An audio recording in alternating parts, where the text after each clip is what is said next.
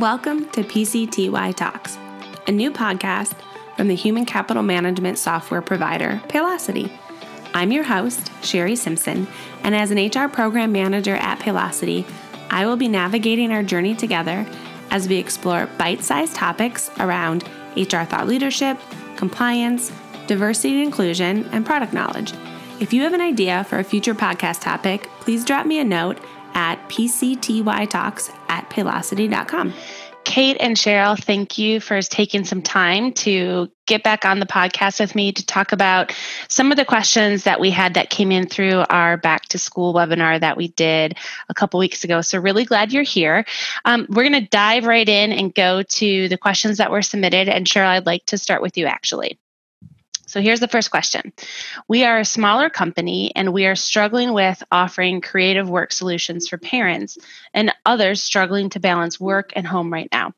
I'm not sure my leaders can think outside the box. What are some recommendations to ask employees what they want? Um, so it's a great question. And I, I think the person who asked the question actually had the answer in the question, which is starting with asking the employees. And so if if you're kind of tapped out and you feel like you've you've come up with all the possible options you can conceive of and you're willing to consider alternatives then i think it's worthwhile to actually just sit down with each of the individuals who has an issue. And perhaps the way that you position it is if you need an accommodation that's beyond what we've offered get with your HR business partner or get with your manager and let's talk through what you think you would need so that you can stay in the workforce, which is a goal, right? We don't want people exiting the workforce prematurely or unnecessarily because there's a lot going on right now. So, what kind of ideas do you have? And letting people know it doesn't mean you'll be able to do it, but you just want some of their thoughts and kind of, you know, co create the experience. Yeah, I really like that idea of coming alongside the employee and really digging into what it is they want and then evaluating if that's something you can even offer as a company. Right. And I think it's it's important that right now rec- recognizing that if you're willing to accommodate it now, that doesn't mean you are forever going to accommodate that. And sometimes that's some of the feedback I've heard from my HR counterparts in other organizations is being a concern or from leaders being a concern that well if I let them do this now, does this mean I have to allow part-time work forever and, and it's not ideal to have part-time employees or whatever that accommodation would be. And so it is helpful in advance to let people know like because we're in a very unique time, we're willing to consider accommodations during this really unique time. Once things start normalizing, we won't be able to offer, or we may relook at these accommodations to see if they're sustainable or not. But giving yourself the ability to kind of put some guardrails around it and say, this is temporary and we're going to see if it works and we'll reevaluate as conditions change and evolve it's a great lead in to my next question that's going to go to you to kate um, so for roles that are customer facing that do have some meetings or calls that need to happen during core business hours what are good strategies that you have that you can share with um, those employees to help them communicate effectively with customers around their needs. For example, if an employee needs Tuesday and Thursday afternoons to care for a chi- child and can't have those meetings and calls, what are some good messages that you can give that are customer facing? Yeah, it's a good question. It's funny that actually just happened. Um, I was working with someone on scheduling a meeting, and she said to me, Hey, I was trying to keep myself free during that time because I don't have childcare at that point. Um, and she said, but I can make it work if necessary. And so I think first is just setting expectations. And I think being honest and transparent. I mean, in that situation, she was really honest with me and she said, look, I can try and make this work, but here's my situation. And I said, nope, the meeting is not nearly that important.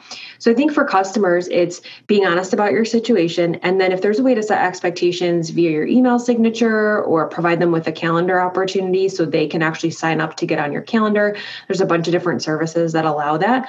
Um, my guess is that many of the customers that the that people will be dealing with are probably going through a lot of the same things and they might actually welcome knowing that you're struggling with the same thing that they're struggling with and having that calendar opportunity um, might help from a transparency standpoint and and from a boundary issue i think the other thing is really just making sure that you're kind of talking about what what what expectations is the company setting. So if as a company they're you know sending external messages to their customers saying hey we're being flexible or we understand what's going on you know with our you know with our employee base and they're asking that the clients be flexible and understanding too. I think that goes a long way. So if you're in a position to influence that company communication that's really helpful. Again as i said before there's a lot of customers out there that are probably dealing with the same things and so if they know where you stand ahead of time it's going to be a lot easier.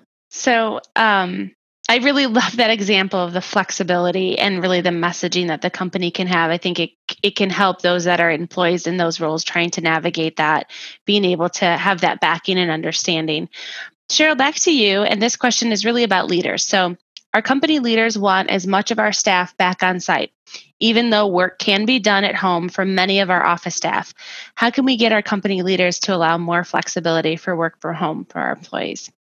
I've actually been having this conversation with several um, HR people. And then also, um, just at Paylocity, we have a lot of employees who have significant others and family members who work at other companies. And so they've been contrasting the approach that we've been taking at Paylocity with the approach of the people around them. Uh, and I think this goes into a, a couple of different categories. So if you work for an organization that the the nature of your work requires you to physically be present that's a whole different conversation. So uh, my sisters both work in manufacturing. Their job requires them to physically be on site because they are actually supervising a line.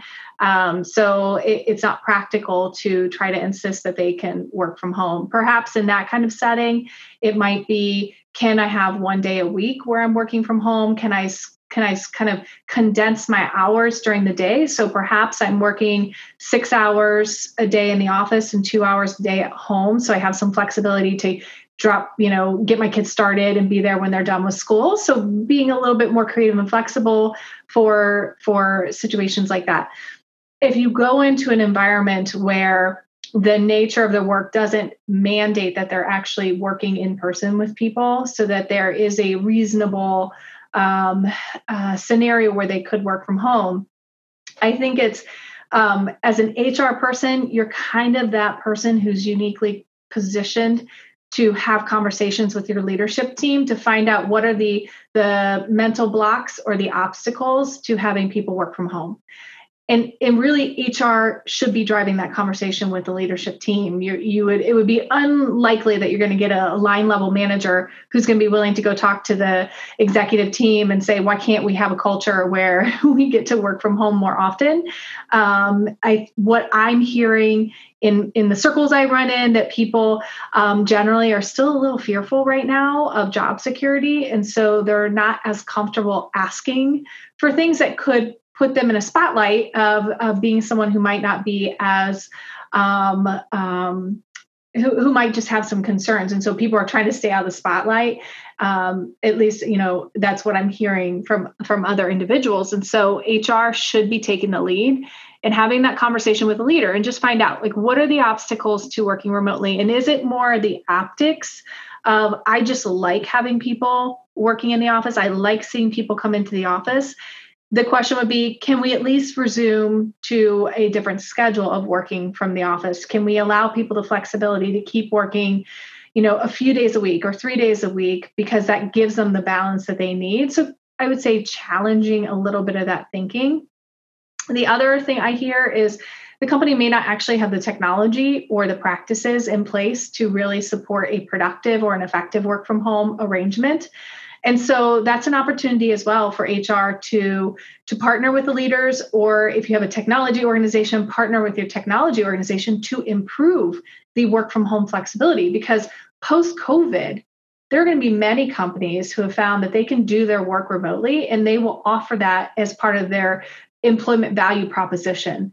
And so, if you're one of those organizations who hasn't got on board with that and plan to just go straight back into working from the office, I think for you as an HR professional, reminding the leadership team that there are going to be plenty of organizations who have figured out this work from home thing and they're going to offer it again like as i said an employment value proposition. And if you're not starting to figure out how to do that more effectively you will not win the talent wars there will be many people who are going to find a way to attract talent away from you. And so it, it really becomes an important part. So things that you can do is do people have laptops? Do people have um, are people used to using cameras when they're doing zoom meetings? I know i've worked for companies in the past that you know when you did have people who were remote they never they never dialed in with a camera on. They only dialed in through conference call and then you'd be 10 minutes into the meeting and that person would message and say hey did anybody did the call start yet? Everybody forgot about that person because they weren't looking for them. So if you migrate to having people generally required to have their cameras on you'll find that it's a lot more conducive um, to those um, being more effective with that um, conversation. And even if you're sitting in a conference room, having your camera on on your laptop so that everybody can see each other in those conversations. Yeah, going cameras on. Um, you know, we we've done that where when we were in the building, if you were mixed group, right? If you had remote and you had on site, it was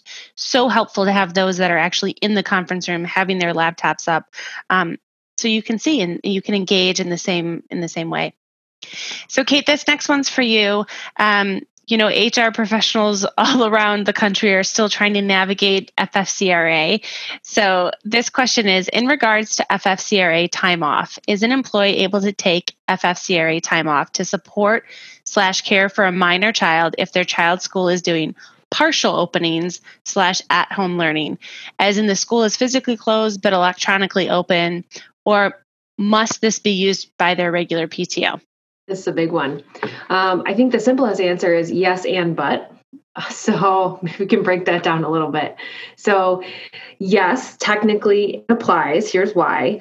Um, so, technically, the school is not open for physical attendance. So, the place where your child would go to be monitored and being taught in a physical building where someone else is providing care for their call it well-being in the moment is not open. However, it's really tricky because there's a lot of gray around this. There's no precedent. This isn't a law that's been in effect for years where we've been able to study and clarify it and have a lot of different cases to refer to. Um, so I would say look at it in a couple ways. If you're trying to only offer the minimum and you're saying, I want to do just what is the minimum required, then yes. If you're trying to offer extra flexibility, then you know more than what you're legally obligated you know then you can definitely do more than that. We really interpret it more as if you need care because the school is closed to in person then yes you can use it. And you know we've provided some other benefits on top of that to help with that. But if you're really looking for you know sort of the minimum I would actually probably encourage you to reach out and get a, a, legal recommendation specific to your industry and specific to you know your company, your size, etc. You know, we are taking it just based on the guidance that you know we've gotten, just like everybody else has, and it's how we've interpreted it. We're a much um, we're a very flexible company and we care a lot about the flexibility of our employees. So we've provided opportunities for our teams to do even more than what FFCRA requires we do understand that that's not necessarily able for everyone to do it. So if you're looking for the minimum, I would say the answer is probably yes. You it does qualify, but I would really reach out to um, legal just to get a very specific recommendation for your company. Yeah, it's definitely something that's a little bit tricky to navigate and knowing um, exactly which pieces apply and don't. So I really appreciate you sharing um, your general recommendations and your interpretation of it. But um, but like Kit said, obviously you'll want to seek out legal counsel if you have something very specific. Um, Cheryl, this next one's for you. How do we manage employees that don't have children but still want the same flexibility as those who do have children or parents to care for? Great question. And this one becomes very tricky. Um, so I would the way I would consider is in two different categories. Category one is an actual accommodation that you're offering someone because of their circumstances and situation. And scenario two or option two or category two, whatever. I always do the um, you know, I've got two things, one and B. So I can't remember what I said first. But the other one would be flexible work environment that you're doing just simply to create a great culture and a great employee experience. And so really think about first and foremost your offerings and the decisions you're making as a company. Are the decisions that you're making in your offerings are they accommodations? And which ones are accommodations versus which ones are you're doing it because you want to create a great culture and a great work experience. So when you separate those out so let's say one of your accommodations or one of the things that you're willing to do is you're allowing people to go to 980s, which is what we talked about in the webinar. So, are you only doing that because of COVID and you only consider that an accommodation that you're making right now to provide flexibility? Or are you doing it because you actually generally think it creates a good work environment and a good employee experience? If you're doing it only for the accommodation, I would follow a similar process for an accommodation request and submit it as I have a request for an accommodation. My accommodation request is the following, and here are the circumstances for which I need an accommodation. And then you evaluate it based on the needs of the accommodation. If it's more of you are creating this as a flexible work environment for everybody, then I think you generally allow this regardless of what people's situation is. And that it really becomes nothing about their situation. It has nothing to do if they're, you know, young, single, and, and you think they have no responsibility and therefore they shouldn't need anything. It has nothing to do with that. It's about you creating a great work environment and flexibility. So, again, before you decide who you're going to offer what to, decide the things that you're willing to do. Are they accommodations only? Or and or are they things that you want to do because you want to create a great work environment? I like that you brought up all those different groups, and it really plays into um, the next question that I want to end with. And, and Kate, this one's for you. You know, we've been talking a lot about back to school and the complexities that come around kind of that season in life. Um, but I want to talk a little bit about mental health, right? Um, as HR professionals, I'm sure you're listening, you can all relate to the stress and anxiety and um, that you're all dealing with personally, um, let alone having to support employees. So, Kate, the question is what tools, resources, and approaches can HR professionals take to support all types of employees from a mental health perspective? Yeah, that's a good question. You know, we talked a little bit about this on the webinar, so I think I'll probably break this up into a couple parts. One is, you know, tools and resources. So we could go really deep on this. We could talk about all of the paid subscriptions that are out there, all the different things. Um, you know, we currently use a vendor called Mequilibrium for resiliency. There's things like the Calm app. There's other meditation and kind of resilience things out there. There's vendors that are specifically for behavioral health, so virtual kind of one-on-one therapy. So, you know, that's sort of the one sort of the paid side if you're looking for an opportunity to really curate an offering for your employees, either paid for through premiums or by the company. And then there's, you know, what kind of resources are out there that I would say are are not paid and just sort of want to share. You know, one thing we use a lot that I find really helpful is NAMI, which is the National Alliance for um, Mental Illness. Um, and the reason I love NAMI so much is across all of their social channels, across their website, you know, they just post really great resources um, for people to sort of check in on themselves and make sure that their well being is being taken care of and that they're taking the opportunity to sort of check in and make sure that, you know, the signs or things that you know could point you into an overloaded direction um, are being handled so NAMI is a great free resource. Um, they love providing opportunities from a sharing perspective. I follow them on Instagram, I check out their website, and they have just a variety of resources. You know, I think the third part of this question that I would say, and I said this a little bit on the webinar, and I'll continue to say this as people bring it up, is as HR people, um, we tend to take care of ourselves last. And when I say take care of ourselves, I don't mean, you know, um, a bath with a glass of wine and a book. I mean giving ourselves time to actually stop and think, saying no to a meeting because you've been in meetings all day. Um, you know, politely declining or not wanting to necessarily do a Zoom happy hour after you've been on Zoom all day. So I would say, you know, part 1A of that is making sure you're taking care of yourself. Find something that works for you, whether it's taking, you know, a 15 minute break to go for a walk or just walk around your house. Uh, making sure that you're setting boundaries. This is something that I know I struggle with. And so I'm definitely giving advice on something that I still sometimes have a hard time with, but setting boundaries so people know that certain parts of your day are for you. Um, and then for your teams, just just being honest, knowing that not everybody's the same. Not everybody wants to connect over a Zoom happy hour um, at the end of a long day full of calls. Not everybody is comfortable meeting out, meeting up for a socially distanced, you know, parking lot hangout. Some people really just want work to be work and home to be home. And so, listening to your employees to find out what they need before working through a proposal or a resourcing plan. Um, sometimes just sharing something as simple as like, "Hey, I saw this post on NAMI. See if anybody would be interested," is a really great starting point to figure out what people need. Really like that you mentioned NAMI and some of their free resources. If you are listening and you haven't checked them out, I will make sure to include the link in the show notes um, as well as a copy of the webinar that we did so that you can see some of those resources. Kate and Cheryl, thanks again for taking a few minutes out of your day to jump on and answer some of those follow up questions.